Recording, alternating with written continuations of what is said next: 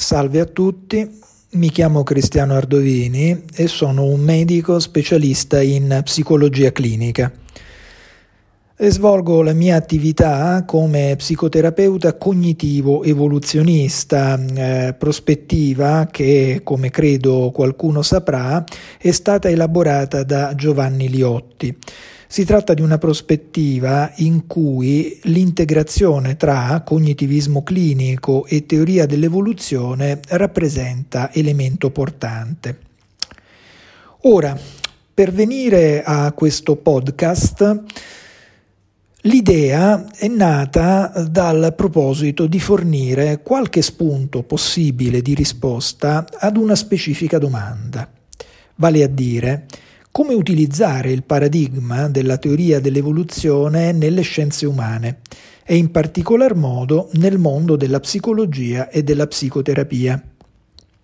A questa domanda se ne può aggiungere eh, una immediatamente successiva, e cioè e quali potenziali vantaggi può offrire un'operazione del genere. Ora, ben inteso, eh, si tratta di proporre solo alcune suggestioni in proposito, nulla di più, perché, eh, come credo sia facilmente intuibile, un approfondimento esaustivo del tema sarebbe decisamente fuori dagli obiettivi di un podcast, vista la complessità e la vastità dell'argomento in questione. Bene, nel tentativo di cominciare ad immaginare una possibile risposta a quelle domande, eh, vale intanto la pena di ricordare che da quando Charles Darwin elaborò nell'Ottocento la sua teoria dell'evoluzione delle specie per selezione naturale, eh, diversi sono stati i tentativi di applicarla nel variegato mondo delle discipline delle scienze umane eh, come per esempio nell'antropologia, filosofia ed epistemologia, psicologia, psicologia clinica, psicopatologia, psichiatria e psicoterapia. Tentativi tutti stimolati dalle straordinarie e per certi versi visionarie riflessioni che lo stesso Darwin aveva raccolto e pubblicato in due volumi editi negli anni successivi all'origine delle specie, che è del 1859. I due volumi a cui facevo riferimento sono L'origine dell'uomo e la selezione sessuale del 1871 e L'espressione delle emozioni nell'uomo e negli animali del 1872. Ora, le diverse proposte teoriche eh, che eh, si sono in linea di massima eh, che hanno avuto in realtà la finalità di integrare teoria dell'evoluzione e discipline di, eh, delle scienze umane, hanno prodotto alla fine delle angolature divergenti e spesso contrapposte, in grado di originare conflitti ideologici a volte aspri, come d'altronde di solito accade nei diversi ambiti dell'indagine scientifica.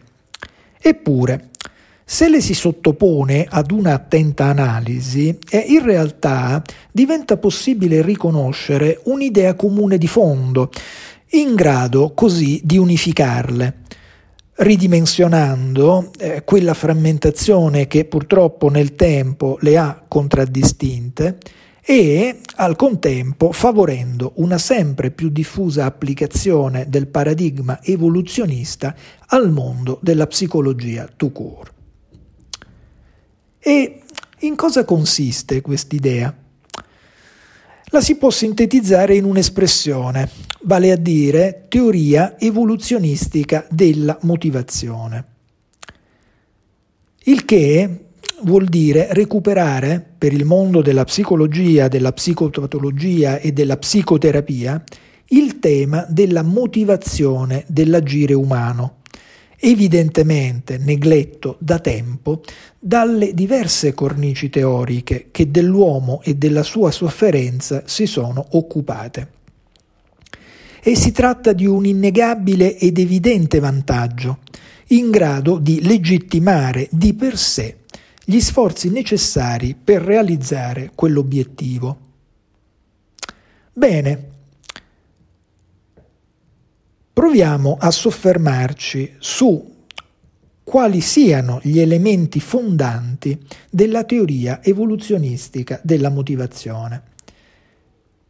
Beh, l'elemento centrale rimanda alla necessità di affermare l'esistenza, per poi procedere ad una loro identificazione e descrizione, di molteplici disposizioni o tendenze innate presenti nell'uomo fin dal momento della nascita, la cui finalità è il perseguimento e la realizzazione di diverse mete specifiche, dotate tutte di valore di sopravvivenza e che sono il frutto della lunga storia evolutiva delle specie animali, in particolare dei primati.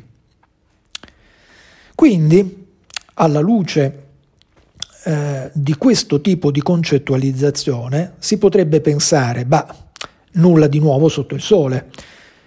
È soltanto il ripresentarsi nel mondo della psicologia e sotto mentite spoglie del concetto classico di istinto. E invece no. Questa sarebbe a tutti gli effetti una conclusione decisamente erronea perché le caratteristiche di quelle disposizioni identificate dalla teoria evoluzionistica della motivazione le distinguono ed in modo sostanziale dagli istinti. Tanto è vero che, proprio con la finalità di rimarcarne le differenze, la teoria evoluzionistica della motivazione ha scelto di utilizzare un termine specifico e distinto rispetto a quello di istinto, vale a dire sistema motivazionale o, in alternativa, sistema di controllo del comportamento. Ora, quali sono le caratteristiche che differenziano i sistemi motivazionali dagli istinti? Ora cercherò di fornirne una breve e sintetica descrizione, sempre tenendo bene a mente quei limiti di spazio che inevitabilmente debbono vincolare il nostro discorso. Intanto, i sistemi motivazionali vanno considerati come algoritmi per l'elaborazione di informazioni e quindi non pulsioni dotate di una carica energetica come accadeva nella classica teorizzazione freudiana. Tra l'altro, un'idea di questo tipo è pienamente coerente con i principi ed i dettami della psicologia cognitiva. Ancora, i sistemi motivazionali evidenziano una flessibilità decisamente più accentuata di quella di solito riconosciuta agli istinti, nel senso che vengono plasmati dall'apprendimento e dall'esperienza del singolo individuo. E si capisce bene come questo tipo di concettualizzazione permetta, favorisca la ricomposizione di quell'annosa querelle, di quell'annosa diatriba tra natura e cultura.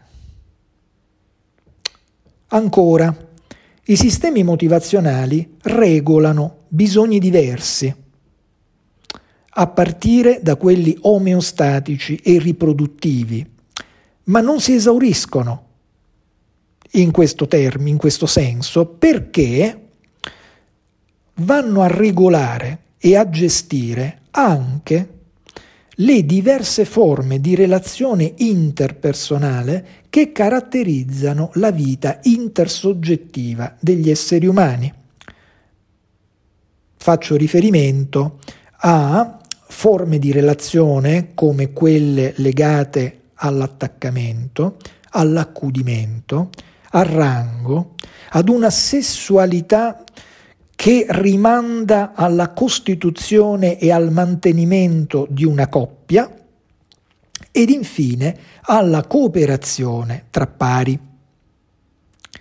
Per chiudere questa rapida, sintetica carrellata delle caratteristiche dei sistemi motivazionali che li differenziano dagli istinti, infine possiamo tenere presente che l'autocoscienza non è funzione necessaria per il loro operare.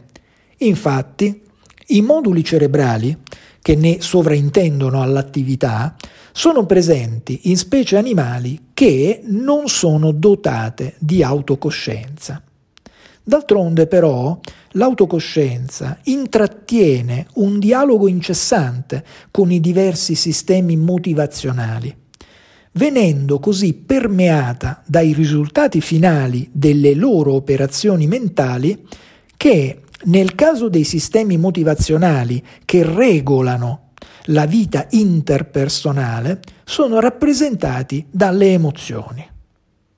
E al contempo, pur entro certi limiti, l'autocoscienza influenza le modalità che contraddistinguono l'agire dei diversi sistemi motivazionali. Ora, dopo aver descritto le caratteristiche principali del concetto di sistemi motivazionali, per concludere il nostro discorso, può essere utile ricordare quale sia stato, in termini storici, il primo tentativo di formulazione di una teoria evoluzionistica della motivazione in senso stretto. Bene, è semplice andare in questa direzione identificando questo primo tentativo con la celeberrima teoria dell'attaccamento elaborata a partire dagli anni 60 del Novecento dallo psichiatra britannico John Bowlby e centrata sullo studio dei diversi effetti delle vicissitudini evolutive del sistema motivazionale dell'attaccamento nello sviluppo della personalità. Da allora si può affermare senza alcuna remora che effettivamente di acqua ne è passata molta sotto i ponti, nel senso che numerosi ricercatori hanno raccolto l'invito di Bolby ad approfondire intanto lo studio del funzionamento del sistema d'attaccamento, ma non solo, anche a procedere all'identificazione e descrizione degli altri sistemi motivazionali di cui la selezione naturale ha favorito la comparsa durante l'arco dell'intera filogenesi. E da questi sforzi è derivata la formulazione di una sempre più complessa teoria evoluzionistica della motivazione e dell'esperienza emozionale che l'accompagna. I suoi contributi nella comprensione della psicologia e della psicopatologia si sono rivelati preziosi e per diversi ordini di ragioni. Tra queste, di sicuro, è importante menzionare la possibilità di organizzare interventi terapeutici sempre più efficaci per problematiche quali i disturbi legati ai traumi, che hanno riconquistato negli ultimi anni a livello clinico quella centralità che la prima psicoanalisi aveva loro negato, confermando e al contempo legittimandola la necessità di favorire un'integrazione sempre più ampia del paradigma evoluzionista all'interno del variegato ambito delle discipline che dell'uomo si occupano. Ora, alla luce di quanto detto ed in più, tenendo conto dei miei attuali interessi teorici e clinici, mi è parso importante provare ad immaginare di fornire il mio piccolo, se non piccolissimo contributo a questo importante tentativo. Così è nata l'idea di organizzare sul sito apertamente web, con il beneplacito ed il sostegno di Cecilia La Rosa e Antonio Onofri, a cui vanno in tal senso i miei più sentiti ringraziamenti, una rubrica che con una certa regolarità fornisca aggiornamenti sull'applicazione del paradigma evoluzionistico all'ambito delle scienze umane ed in particolare rispetto agli eventuali arricchimenti che ne possono derivare per una teoria evoluzionistica della motivazione. Nello specifico proporrò recensioni e commenti di contributi più o meno recenti di natura antropologica, filosofica, neuroscientifica, etologica e clinica, il cui elemento di raccordo è appunto rappresentato dalla cornice evoluzionistica. Con il mio desiderio sentito che vi si possano affiancare eventuali momenti di discussione e di scambio con colleghe e colleghi interessati ai diversi temi di volta in volta affrontati.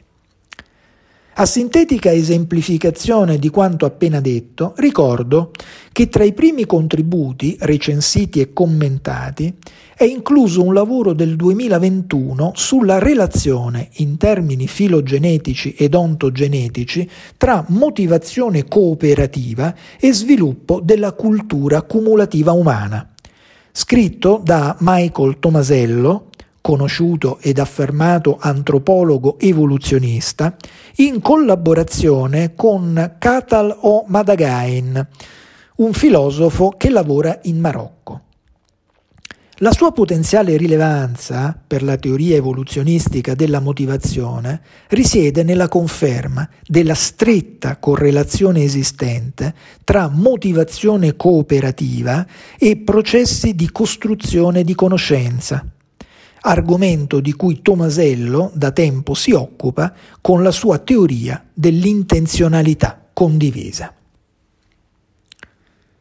Ora, mi sento di concludere questo mio intervento con un auspicio, e cioè che una simile iniziativa incontri l'interesse di chi da tempo percepisce l'utilità dell'integrazione dei principi della teoria dell'evoluzione al mondo delle scienze dell'uomo, ribadendo con un particolare riferimento alla salute mentale, alla psicopatologia e alla cura dei disturbi della sfera psicologica. E non solo, che possa tradursi anche in uno scambio dialogico, che a mio avviso rappresenta il motore portante della crescita della conoscenza umana. Di certo, tutto questo è stato, tra gli altri, ben rappresentato dal lavoro di John Bolby, prima, e da quello di Giovanni Liotti, poi. Ed è proprio a lui eh, a cui desidero dedicare il mio ultimo pensiero di questo podcast, mosso da profonda gratitudine nei suoi confronti per avermi introdotto a questi temi rendendomeli appassionanti attraverso la sua stessa passione. E dal rimpianto di non avere più, purtroppo ormai da tempo, l'occasione di poter continuare quel ricco e formativo dialogo. Grazie a tutti per l'attenzione.